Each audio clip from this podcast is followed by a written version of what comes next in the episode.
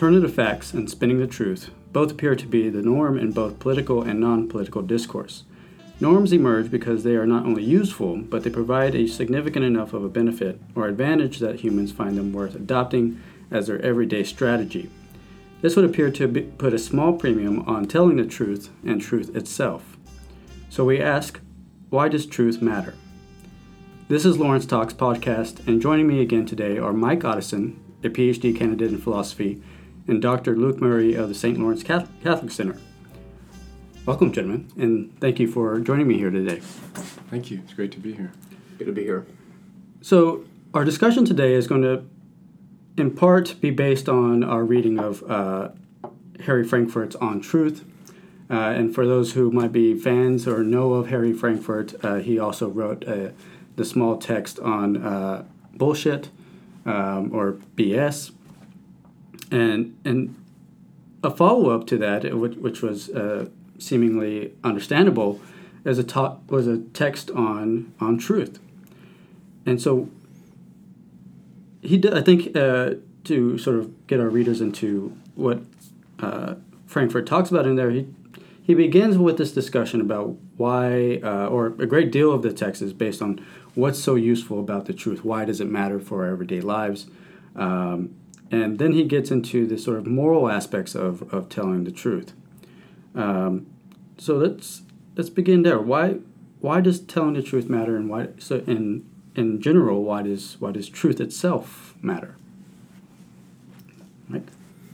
Um, well, Frankfurter uh, places a great emphasis on the utility of truth, um, and what, or how, or I guess how the truth helps us accomplish what we want to accomplish, um, which is an interesting strategy on his part. And uh, I don't know one one that I thought was uh, perhaps contestable. Um, so so the way I think that I the way I think about truth uh, and why it's important is whatever like substantive account you want to give, either of what truth is or itself as as a formal concept and also furthermore what is true i guess that's the substantive content of truth itself.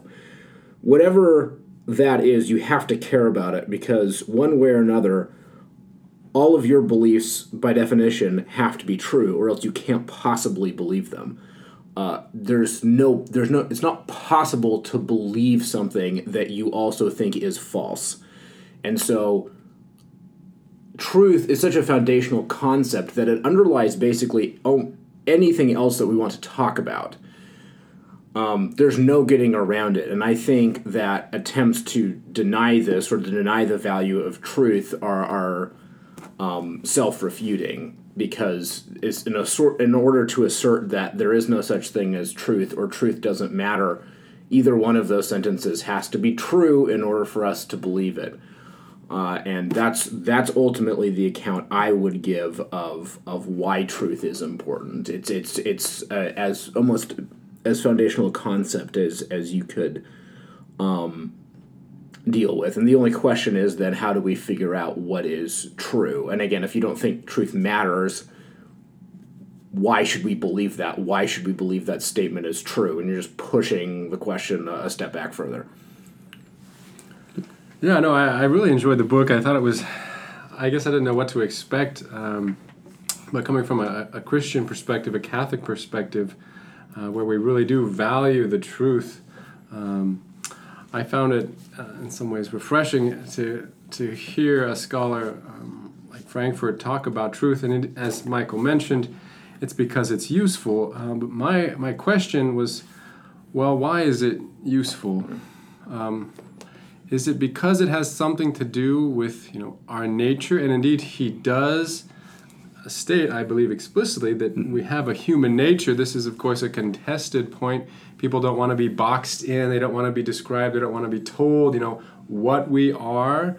And this is, of course, the, the traditional Catholic and Christian way of viewing morality, especially, or, or even study of truth is that we're, we're fulfilling our nature, we're actualizing our nature. So there was such a high premium on reason and using reason because that was what distinguished us from the animals, from the other non rational creatures. and so by using uh, our reason in the search for truth, following Aristotle, we were actualizing our, our full nature. We were actualizing our potential as a not just a, another animal walking along on two legs, but no, as a rational animal.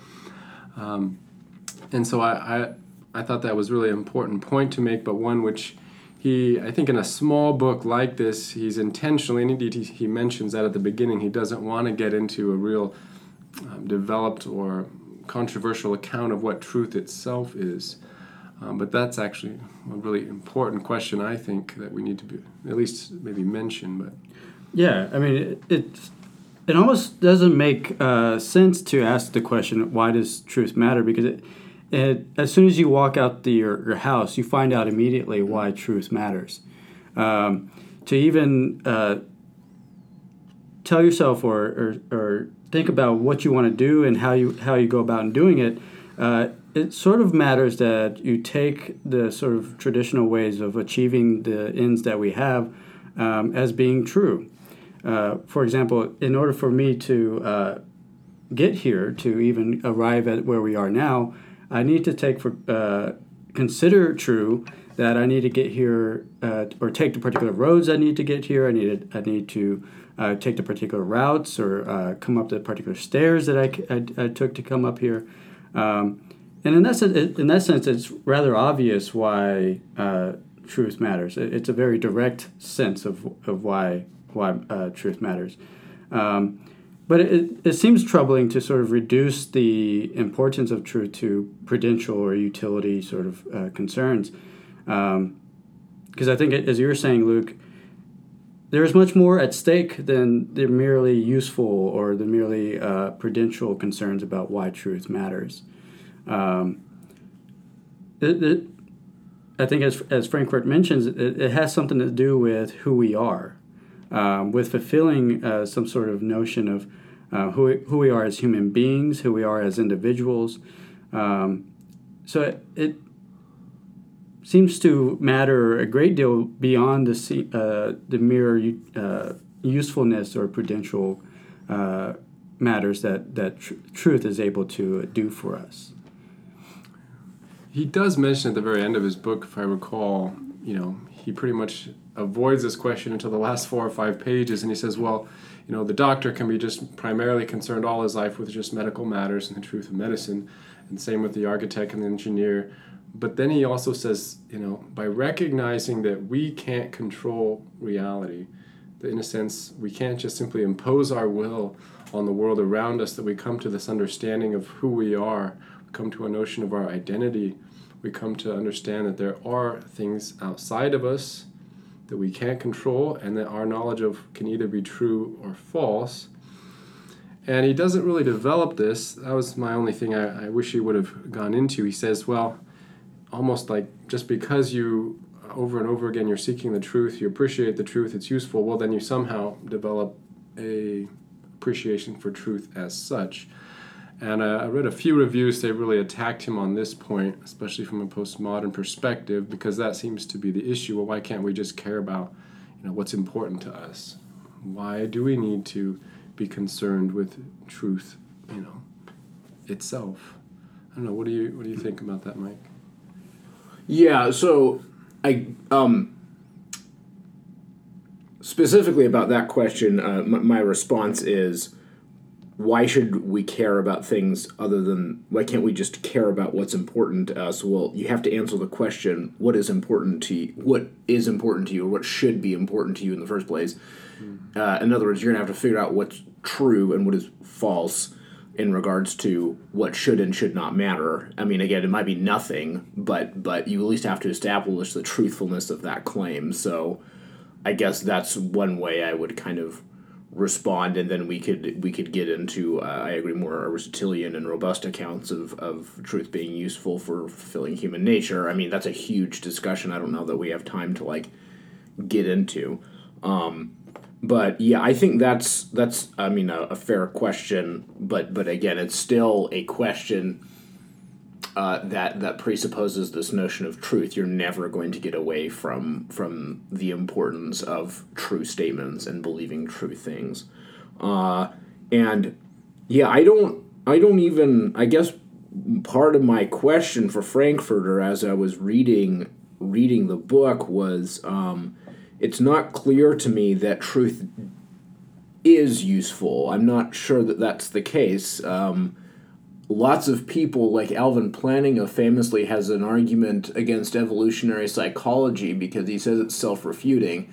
Because the theory of evolution, and maybe this is false, but, but but the theory of evolution would suggest that only organisms that are good at reproducing themselves last.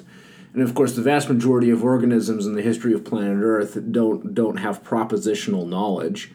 Um, do they have a kind of knowledge? I don't know. That's an interesting question but they certainly don't have they don't believe or disbelieve in certain things. Beetles don't do that. Bacteria doesn't do that. They seem to get along just fine. And whatever you think the truth is the vast majority of people and societies in human history have had all sorts of wildly false beliefs. Um, i mean because again whatever belief system you pick that's going to be very different from the vast majority of belief systems that have been held on by, by people in the history of, of the human race. So it's not clear to me also that that truth is useful even within a human context. And so I don't know that that's I guess. I mean, I can under I, I guess I can understand some of the, the critiques of the book as, as they're pressing him on this sort of question, but I don't I don't know if that's what you were asking for. Yeah, I think you're you're raising, especially when you touch on you know religious claims, moral moral claims to truth. Um, he primarily wants to stick stay with what is much easier. So architectural truths. You know, how long does the bridge need to be? You know, to be secured. Right. It's either right or it's wrong. It's either strong enough or it's not. But it gets more difficult when we start talking about you know, I mean the ultimate purpose, if you will, if I want to use that term of human life, the ultimate truth especially about the origins or the beginning of the universe, the, the purpose, indeed, the truth of the human being itself. And this is why it is so important. Um, are we simply merely this um, random, you know, end result of you know, chemical processes without any purpose whatsoever? Or indeed, are we the outcome, as a lot of theists and especially Christians hold, that there is, in a sense, a certain purpose, even if it took millions and millions, billions of years? With a set nature that we're, we're called to fulfill and act in accordance with or not. And so for Christians, it really matters. We come down and say, no, there is an ultimate truth about what we are. And therefore, that truth, you know, um, should dictate, you know, how we live our lives, not in a restricting way, but in a way that can set you free, in a sense, to fulfill your nature and this is the answer why we think truth is important because, as I mentioned earlier, we believe that we are ca- called to fulfill our nature, which means acting in accordance with reason. And indeed, if you want to push it further, even recognizing that there is, in a sense, a source of the entire universe, which we call God, and that we owe, in a certain sense, worship and uh, allegiance to. Um, but the truth claims of different religions do matter, and we do need to take them seriously. And the Catholic Church, at least, holds it no, it's very important that you study these particular truth claims about the human person, about the origins of the universe, you know, about the different religious founders. And so yeah, I think at least Catholics are, are right on board with, with this whole question and its importance. Yeah, I think one one classic uh, debate uh, within the sort of issues that we're bringing up here is um, truth get as, as, you mentioned luke uh, if we narrow it to the sort of uh, what are the, i mean the facts of the world um, and i think that's why sort of uh, frankfurt sort of does uh, stick to facts like for engineering purposes and architectural purposes is it's sort of easy to talk about truth and what is true in those sort of sort of uh, instances. Like uh, in scientific inquiry, it's easy. To, it's sort of easy to talk about um, facts and truth in that sense. But as we start discussing about um, issues like uh, human nature or how we ought to act, how we ought to be, um, those are sort of normative concerns uh, of uh, find find it difficult to to agree on um, what's truth in those instances. Um, we don't not everyone agrees with the sort of the Catholic or the Christian picture of human nature um, and the sort of uh, normative facts that, that are derived from, from those uh, first principles. Um, and then you have uh, principles that are adopted by uh, atheists or, or people that are not uh, don't take on the, the theist position of, of, of first principles. Um, and it, it, seems like that's where we sort of get into uh, tricky waters when it, we're talking about truth of um, how we ought to be and how we ought to uh, live our lives. Um, seems to be the, the greatest uh, sort of concern um, when talking talking about truth because it, it, it definitely matters in those instances if whatever theory or whatever sort of conception we have about um, how humans ought to be or how they ought to act um, whether they have uh, a a nature of some kind that they have to live up to um, that's that seems to be what's up for debate that seems to be the, the greatest sort of um, issue that everything else seems to rely on, or everything else sort of fa- seems to fall out of. For for example, um, whatever policies you uh, you adopt or you support uh, out of your politicians, will in a sense depend on what you think uh, is valuable to human life. Uh, what sort of values should uh, our policies uh, sort of emphasize? What should they try to um, prioritize and uh, in their passing and, and their uh, uh, and what they try to bring about politically and, and in legal terms. Um, so yeah, it, it, that that issue seems to be um, where a lot of people find disagreement and talking about truth in those instances. It seems to be where we really need to find some common agreement agreement on. Yeah, no, I totally agree, and I think I think a lot of the success of the modern world has been the success of science. So after the Reformation, you know, the Middle e- Middle Ages, the emphasis on faith, you know, all the religious wars. A lot of people. So the story goes, you know, science came along, and at least we can all agree on scientific knowledge, because well, it can be re- reproducible. Hmm. You know, it doesn't matter your view of, you know, the man's nature or, or ultimate destiny, if you can reproduce the experiments, well, then it's true.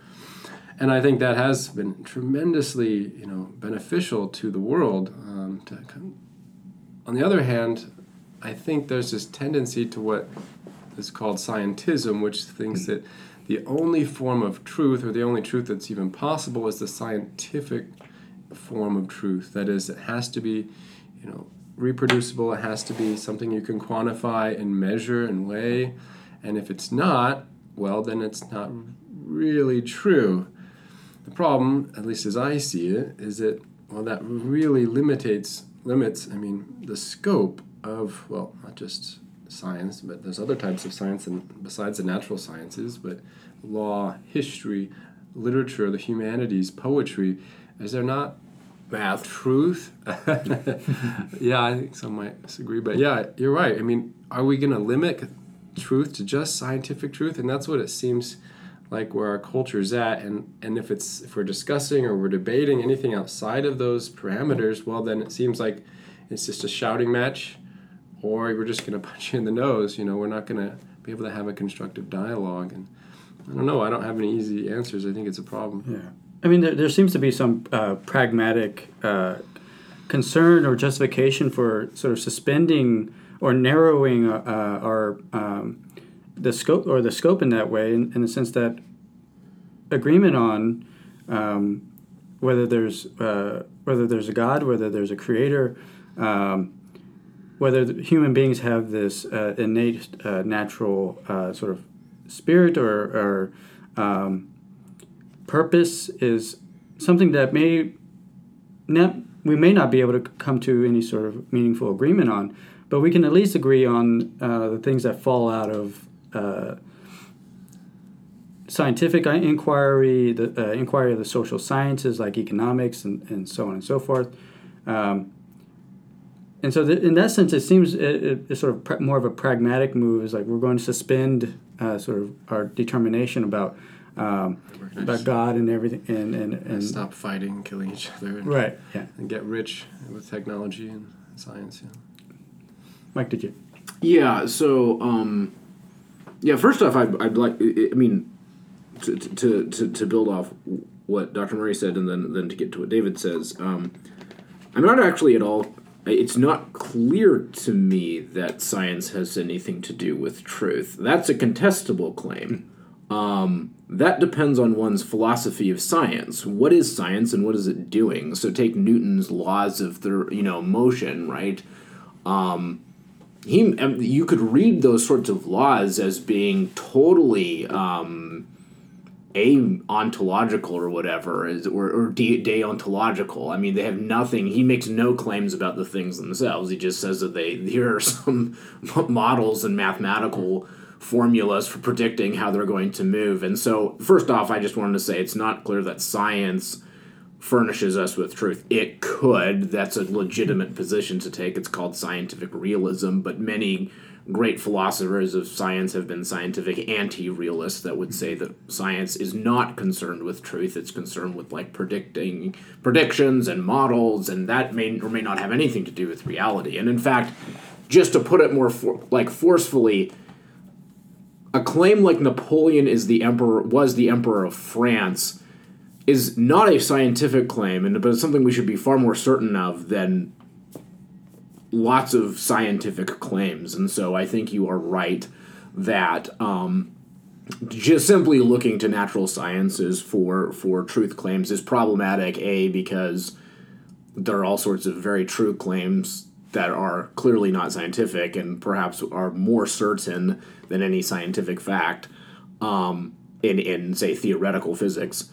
Um, and furthermore, it's not clear that these sciences are even operating with an eye towards truth in the sense that they're not in other words it, they might have it's true that they might have predictive value. It's not clear that they tell you anything about the things in the world. And maybe that's not a problem but i just wanted to make that kind of observation which then i think leads to to this problem in the modern world because we all kind of, yeah the, the the kind of the ideas we put aside in liberal democracies um, or, or liberal enlightenment societies or whatever, we kind of shelved substantive discussions of the good and the true and decided we were all gonna like let everyone sort that out on their own as individuals. Um, and and uh, uh, you know let governments were just concerned with procedural questions. And so if you look at someone like say Steven Pinker in his book Enlightenment Now where he talks about you know the triumph of, of science you know you i think you get some of that sense. But the problem and I'm, i agree with i guess dr murray on this is that it's hard to say that we're going to shelve considerations of the good what is good and what is right and just focus on you know, getting along with each other because unfortunately that's a normative claim and it's not clear why we should care about any of that. I mean, Steven Pinker can make as many graphs as he wants about decreases in world poverty. Why is that a good thing? Why should we care about that? That's a contestable statement on his part. And when you refuse to answer questions about the substantive good, what it means to live a good life, what is the communal good? Why do we live in societies in the first place? Uh, he he you know he and people who share that perspective you know if they're going to ignore those questions don't don't have an answer to them and that's i think so i don't know that it does work to to shelve the bracket truth claims about the good and the right and and just say we're all just going to kind of get along with each other in in in a liberal society yeah, I mean, I, I, think the, the common move has been to take those uh, those normative uh, concerns or those normative determinations, like we should all, we should work to get along with one another. I think in our in our sort of you know established democracies, established societies, all, all that's sort of taken as given. Um, to the extent that if you don't believe in that, well, then we have ways of dealing with people who don't believe in that and, and go out of their way to sort of go against that normative uh, determination. That's why we have prisons. Um, and in a sense, it that may work for some of these pragmatic uh, sort of determinations and and uh, and decisions that, that people tend to make. But I think it's right. At some point, it's going to break down a little bit. Uh, we do need to kind of find out uh, well, why is it good that uh, we try? Should we strive to have universal health care? Why is it good that we strive to have uh, what's what's on what's in vogue right now, at least, is uh, universal basic income, which is being raised in, in uh, more or less in the re- recent debates um, or conversations. Um, and so we, we have it's in it's in those sort of uh, new or novel considerations where we it seems like it's important that we have uh, full conceptions or, or robust conversations about what the good is. Because we don't know if something like universal health care is good or not. It depends is it actually going to work out? Does it actually achieve the things that it's, it's always going to achieve? Um, and just sort of moving along and ignoring those sort of important conversations is, I think, recently come to the fore as something very problematic. Um, if you just move along with, I guess, the, the powerful's uh, version or conception of the good, um, and don't take into account uh, people on the margins and people in the, in the, I guess, in the actual middle of, uh, in our case in the United States, in the actual middle of the United States, if you don't take their considerations into concern, um, going to, there's going to be an answer back. It seems like, um, and so yeah, I think I think it is in, part prob- uh, the sort of pragmatic move um, is starting to be problematic and ignoring the intricacies or the spe- uh, specifics or people's um, unique concerns about what's good and and uh, what what's fulfilling in their lives uh, is we need it we need a new sort of approach um, because it, I think in recent years it's shown that it's um, it's rather important that we take into consideration or we have these conversations uh, with one another um, and and that's sort of where we left off in our in our first talk right is um, what is important? Where where should we find the agreement on? What sort of things should we consider as truth? Uh, what should our scope should uh, look like when making those sort of determinations? Yeah, that's a a great question. Um, I think I would start by well, what do we mean by good? You know, what is goodness? How does it relate to, to truth? This is where traditional Christian Catholic, maybe dare I say, Aristotelian thought would talk about transcendentals. So it's how we encounter reality. The intellect encounters reality as true, the will as good, in a sense, um, and they're both one. And when they're encountered, incarnate, there's beauty. Um, but the good is which all desire, and what do all desire? Aristotle says, well, happiness. Okay, easy enough, you know. But what is happiness? What is going to fulfill us because that's the reason why we do anything from you know playing the lottery to you know stealing to even committing suicide. We think it'll make us happy in some sense. But but for the ancients and the medievals and even the catholic church today that was founded upon well first you know what is reality? What is real? Not just like our own self but that's course important, but just how do we know reality at all? And maybe this is going to get us into too deep water, so we don't have to go here. But if we are going to have these debates in our culture, we need to be able to develop ways of just asking these very simple questions. Um, because I don't think it's true that we are, in a sense, boxed in that our that our freedom of will to do whatever we want is the, the supreme good, which is kind of the de facto position in my view but that no, we can, in a sense, know reality. And so, traditional notion of truth was the mind's conformity or union with reality, with what is. And so, the ideas weren't what we know, they were the means by which we knew reality. So, Aquinas, a medieval Catholic theologian, talks about this light that we have, the, the light of the agent intellect, that's like turning on a, a switch in a dark room. It makes intelligible what is potentially intelligible. And so, of course, this is going to be cast suspicion on because, well, what if our senses, you know, deceive us? Descartes famously said, well, the wax changes, it looks different, it melts. Well, hmm. well, yeah, but that doesn't mean you, you cast doubt on our ability to know reality. It just means you need to have more contact with reality. You should double check. The stick looks bent in water. Well, put your hand and make sure. Is it really bent? So, this underlying belief, I think, is really crucial that we, we can have knowledge of reality, and our knowledge is not simply you know, knowledge of our own ideas, but this is so prevalent I believe that you know we're all seeing things through different colored glasses. You know, it's a common metaphor that's used. So I'm seeing things blue, you're seeing things you know red, pink. You know, how can we compare if we have this is the problem since Kant, right? We have these categories somehow miraculously we all have the same ones that we're imposing on reality. So it's coming from our mind and going out onto rather than the ancient way is the reality is acting on us. It's coming to us. We're being united with it. And yes we do need to make a judgment that when we receive um, we see a particular thing we, we abstract the universal from it and we make a judgment that this is that. And we can be wrong in that judgment just because we can be wrong doesn't mean we should suddenly just throw off the whole pursuit. No, we need to have, you know, give evidence, have more contact with reality, uh, both in regards to, you know, what is a human being, you know, and that's why, you know, these debates are nothing new. I mean, the, the sophists were already raising them in ancient Greece.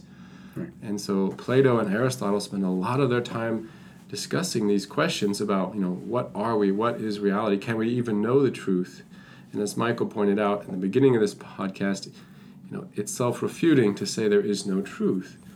Um, and indeed, much like our politicians today, when the truth is just valued so lowly, well, it really is discouraging, just like Aristotle saw that it would be discouraging to budding philosophers. And so I think it's important that we do affirm again and again, no, that's that's not true. That claim, you know, we need to fact check fact check that. Um, anyways, going on and on, and I don't know if we want to go into the different um, yeah, I think epistemological um, theories, but I think we can. Um, I think one way to I guess keep this um, sort of accessible. I mean, we can think of ways to to to raise those questions, uh, perhaps for another for another time. But I thought one one way that we could. Uh, I mean, you, you brought up you know politicians and um, and Michael brought up uh, another point earlier that maybe truth is not always actually very useful. Um, and so, one question I, I, wanted to raise is that uh, are there times where we shouldn't tell the truth, or where the truth is uh, it, it's obvious to us? It's rather obvious what the truth is, and we know what the truth is, but uh, we shouldn't rely on it, or we shouldn't uh, sort of um, make a decision based on on uh, that alone. It, seems like something being true is just one of the uh, other considerations that we might have in making a particular decision. Um, well, one one perspective that we might take, and, and this is just to sort of introduce people ways of thinking about this, of of answering this particular question, um, is so the Kantian deontological perspective is that telling a lie is one of the worst things you can do. Um, in part because, at least for Kant, one of the sort of essential aspects of, of human nature was our autonomy. And it's an imperative, a moral imperative for Kant to always uh, value and respect that autonomy. Um, so, anytime we tell a lie, anytime we break a promise, um, and intentionally, and maybe you know, you know, there are many reasons why we might uh, break a promise, um, but one of them is would be that we made it with the intention of, of breaking it.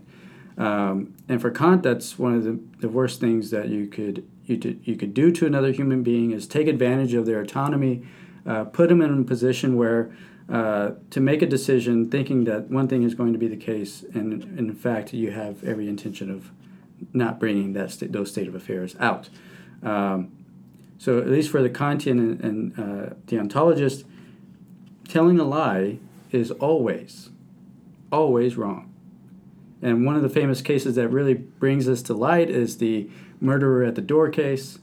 Um, and according to Kant, uh, and, and again, there, there are other sort of interpretations of this case um, where people try to, you know, say that Kant had a very particular perspective when thinking about this case. Um, but it's used nonetheless in, in you know traditional eth- uh, introduction to ethics. Um, but so a murderer comes to your door um, and asks you uh, or tries to get out of you uh, whether the person that they're pursuing uh, is being held in your house or if, uh, if you're hiding that person. And it seems like uh, any decent person would try to lie to the murderer. Um, it seems like there, there's some uh, important things to consider and, and that would draw one to, to make the decision to lie in that case. But according to Kant, uh, we should not. We should not tell a lie. We should tell the murderer the truth that yes, uh, there's that the person is in the house, and it he sort of uh, you know Kant has a number of, of uh, responses to this, or a number number of sort of uh, explanations for this, and one of them he, he talks about it. It seems very pragmatic in the sense that uh, if you if you tell a lie uh, and the murderer leaves the house and uh, and unbeknownst to you the the person that you are hiding leaves the house and the murderer ends up running into the murderer and it, and it is in that case that uh, Kant argues that well you would be uh, sort of would be found legally culpable for, for that coming to coming to fruition, um, in part because your actions of lying uh, led to that to that being the case.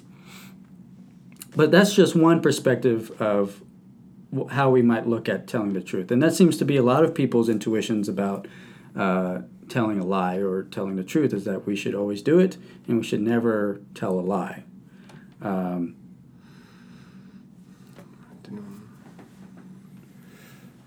I'll take a first crack. This is yeah, yeah. I mean the Anne Frank case that you're describing here is very famous, and I think Thomas Aquinas even is also extremely similar. I think to Kant, the, but I think in, I think he would if he was sitting here on a bar stool next to me say, well, it doesn't mean you have to let them in. So in a sense, if you have already decided to take them in, knowing that I mean you're putting your life in danger, then if they come to you and say, yeah, yeah, but you're not coming in, you're to have to go through me. So, in a sense, I think he would follow through. Well, you know, you knew what you were doing when you when you took this person in. It's a good deed. Uh, the other way I, would approach it is well, there's certain truths that not everyone has the right to know. So I don't have right the right to know about all your medical records. You know, you have to sign these HIPAA forms when you go to the doctor, and not just everyone is privy to them especially if they're going to be trying to use it to you know commit fraud you know or identity theft you know we don't just throw out our social security numbers if anyone asks you know um, so it's not entirely clear um, or at least i think it's more in terms of like a hierarchy but more teleological view in that situation you know what what are the circumstances traditionally so the three things the act itself the intention, the purpose, or the why. What, what are you doing? And then the circumstances. Well, so what do you intend? Well, you intend to save the life of an innocent human being. That's good. Uh, what is the act itself? Well, you're telling uh, the soldier to go look for them somewhere else, perhaps. And, and maybe that's another way you can rephrase your response to that person where you're not, you know, like, oh, those those crooks aren't here. What do you mean? You know, you don't actually say a lie, since you use word mm. games to go yeah, around it. Yeah. Um, and indeed, the circumstances play a crucial part there because you know that they're going to try to unjustly take the life of someone. With all that said, I, I still think Aquinas would probably say, well, you need to now defend them because you've done that, even if it means you're likely going to die. Yeah, I mean, uh, just a just a, a quick uh, maybe the Kantian deontologist and uh, fully knowing that people might play, uh, I guess, language games or uh, sort of uh, tricks with, with in order to get out of telling a lie, that telling a lie is not only uh, a verbal uh, phenomenon. It's also it could be um, a sort of physical thing or it's also a mental thing. It's uh, you have the intention of deceiving. Like, did you deceive the person? Um, and that seems to be the, the sort of uh, the primary um, issue at stake is is is deception, and and it seems seems questionable as whether by um, telling them to go somewhere else is uh, does that count as deception? Um, it might it might count as deception because that that was your intention was to sort of uh, move them away from what's actually true. Uh, no, that's a it's a good point, and I think in traditional Catholic moral theology, we talk about you know normally the intention is is the most formal or it's the most important when determining the moral quality or moral species of an act. Um, but of course, there's sometimes Aquinas says where even if you intend to do something, but the action itself isn't what he says per se related to the end. It's only per accidens related to the end. And so he says the thief who commits adultery in order to steal her jewels in the middle of the night, well, he's not committing one act of theft, he's committing two immoral acts, two different moral acts. In this case, with Anne Frank, or, you know, I think you can make the case that it in, is indeed per se related to the saving of an innocent human being to say, no, she's not here.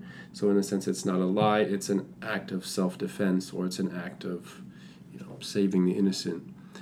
But those, those are tricky cases because then, you know, what's really going on, usually it involves, you know, you know physical elements like you're, well, you're taking tissue out from a woman's uterus. Well, well, what is it? What's going on? Well, I'm just saving the mother's life. Well, okay other people would have a different interpretation.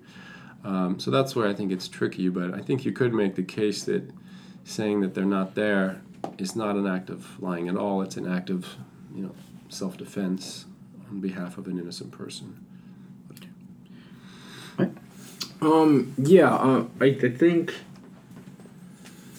Uh, it's worth examining and trying to think through why Kant thinks lying is wrong in every all circumstances. Um, I mean, he seems to, it, it, for him, for the record, has nothing to do with consequences. Um, he he's he's an anti-consequentialist. Right. Um, he believes a couple of things. First off, he thinks morality should be universal. That should be means that it must apply to everybody, and therefore, in order for any thing to be permissible, it must be possible that all rational agents engage in it simultaneously. And so that's why he thinks lying is wrong is because every if everyone lied say to get a loan nobody would lend money out anymore and therefore the the purpose it's not that the consequence is bad it's that it's self-defeating to do that um, but also the consequences. Well, in, those cases, in those just, cases, right, yeah, right. yeah. That's just incidental, though. Yeah, that yeah. doesn't matter for his argument. Right. And and the question is, well, that's an interesting question. Why why is morality such that all people must be able to perform moral acts or cannot perform immoral acts simultaneously? I think is a difficult question that comes from Kant's very particular metaphysics and his and epistemology and his account of what human beings are, what we can't say they are. Um, so I don't know exactly um, what to say about lying. I mean, lying, I think, generally is bad and should be bad, right? Kant. I mean, I care about consequences, so so.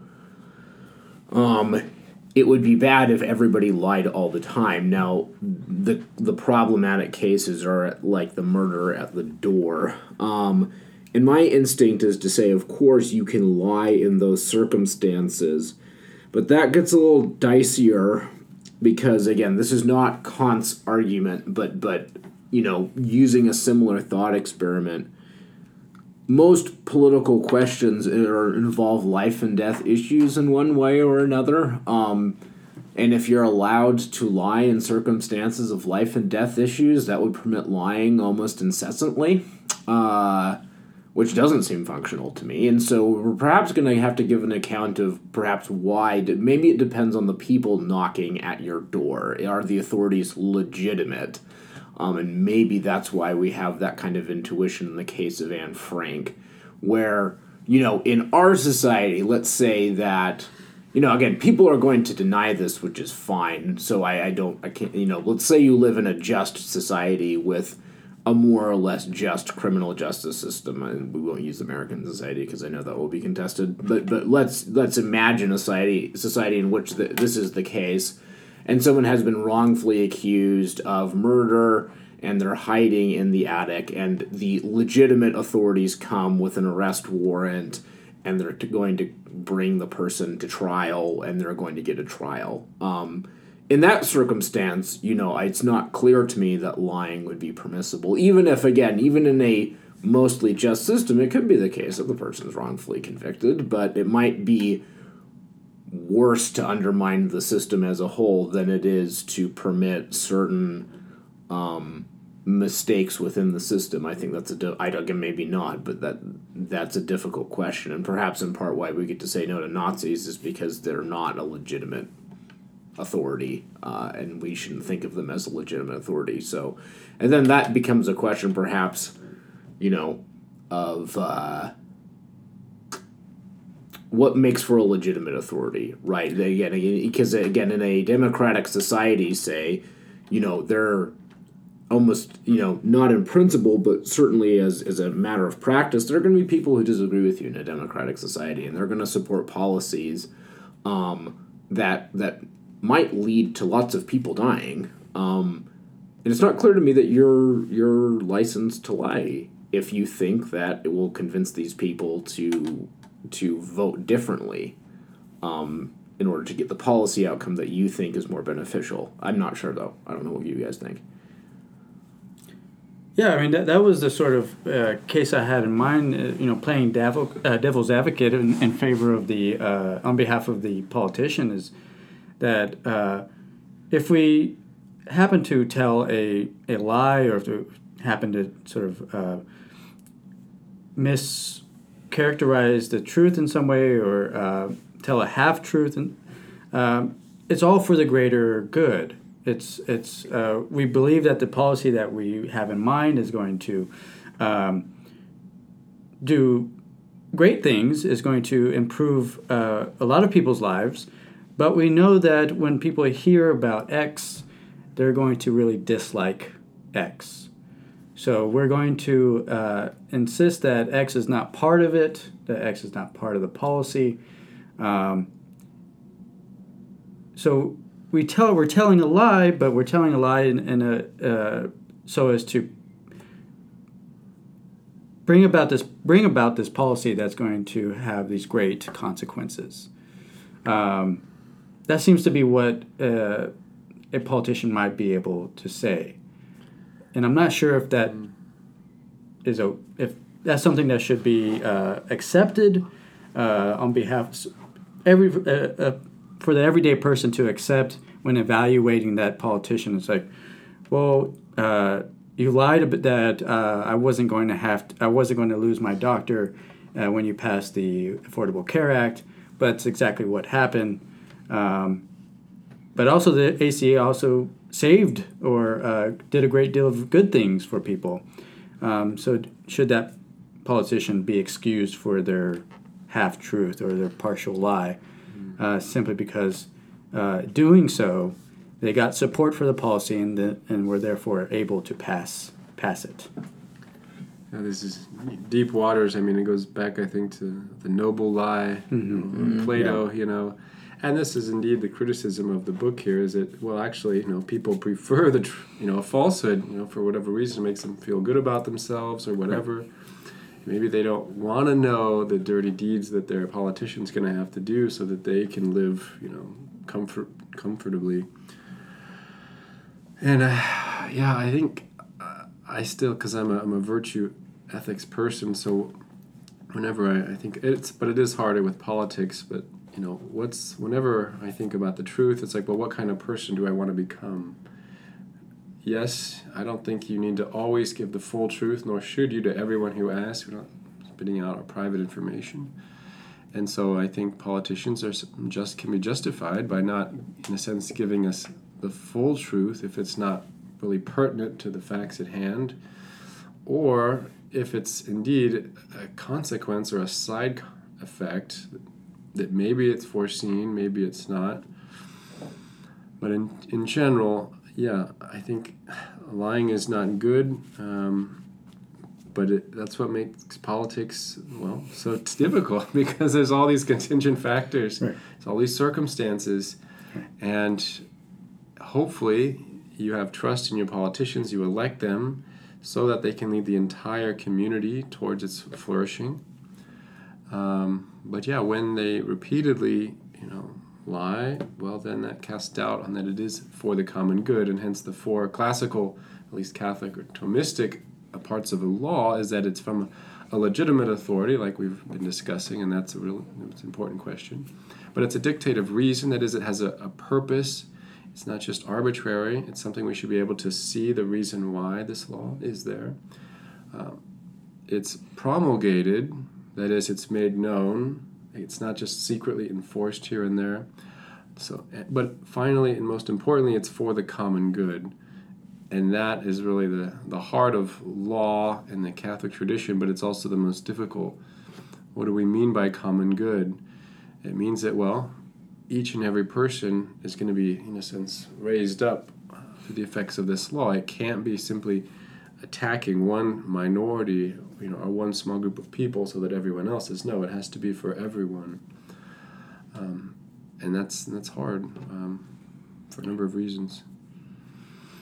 Yeah, I mean, in part, th- I guess my thoughts on this is especially in a democratic society, though I think this would probably apply to other societies as well, is if, if the practice, it can see, seem good in particular circumstances to lie to people, say a politician lies to to the the, the people or their constituents or whatever in order to bring about policies or outcomes that they think is good. I think we're seeing the corrosive effects of that in our own system, which brings us back to this something that Frankfurter talks about in his book, which is this notion of trust and how there's a kind of deep betrayal when people feel lied to. Because even if you think they are wrong about politics, they don't.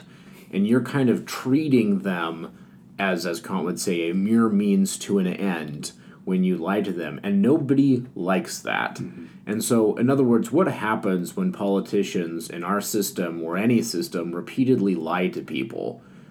Well, then they don't trust those politicians anymore and they don't trust the system. And now look what you've done. You've you've undermined the legitimacy of the system as a whole. And it's very difficult, I think, to make the argument that there are particular circumstances or policy outcomes that are worth destroying the entire process of just a government as a whole. Maybe there are some. I would imagine those are very few because, again, it's the difference between winning a battle and winning a war. And if you sacrifice, if it's a Pyrrhic victory, right, if you've sacrificed the long game, the war, in order to win the battle, that doesn't do you much good, right? So when we think of a, and in politicians, and w- when you, that's what a lot of if, how you understand, I think, populist movements on both the right and the left in across the democratic world you in play you know in beyond america and europe and places like you're in the india the philippines brazil is that people don't have confidence in the system itself. And so they are turning to people outside of the system in order to fix the problem and that, again, if you care about the system, then lying is corrosive to it because once people figure out that they've been lied to, they're not going to trust it. I think I think we know our uh, topic for the next podcast, uh, talking about legitimacy and uh, mm-hmm. and its uh, and its role uh, in our in uh, I guess legal decision making and, and thinking about our democracy, but I want to get to final thoughts. Uh, if if there's some things that you wanted to uh, people to take away, or listeners to take away from our conversation, um, what would it be, Dr. Luke? Oh boy, um, on truth. Well, I would, as a indeed as a, a, believer, as a theist, as a Christian or Catholic, I would say that you know truth does matter. It does have utility, um, and I believe that's ultimately because we have a certain human nature, even if it's evolved over millions of years. That acting in accordance with that nature, acting truthfully, that is, acting according to reason, is for our own happiness. And so you know, yes, we can talk about these these really difficult situations with murderers at the door, but what type of person should we be? Why should we be truthful? Well, it's because it's going to make us happy. It's going to make us the type of people that are going to be virtuous, that are going to be trustworthy, that are going to be ultimately happy, and that's why we do anything at all. So I'd probably end with that. Uh, I'd probably end with with an emphasis on the idea that whatever you believe and whatever you do, you're going to have to believe. I mean, I would submit that you know if you do something, you sh- you you're going to do it because you think it's the right thing to do or you think it's the good thing to do. Now we can talk about weakness of the will, but that again, weakness of the will presupposes that you at least knew what the right thing to do was and you didn't do it. Um, and then again, any for any belief that you have, that's going to have to be true, and any belief about action, you know, an action that you perform is going to be true or false, whether or not it was right or wrong to perform that. It's I think it's it's absolutely inescapable to care about truth. And you have to know that what you believe is true and you have to know what, what that what you do is right in order to do anything. That's absolutely foundational to any human pursuit. You know, pre you know, and that's prior to anything else that you would you could want to do. And I, I think it's it's too foundational and too precious a notion to give up. Well, with that, thank you, gentlemen, for joining me here today. Um, and to those listening, I am your host, David Tamez, and this was Lawrence Talks. Thank you.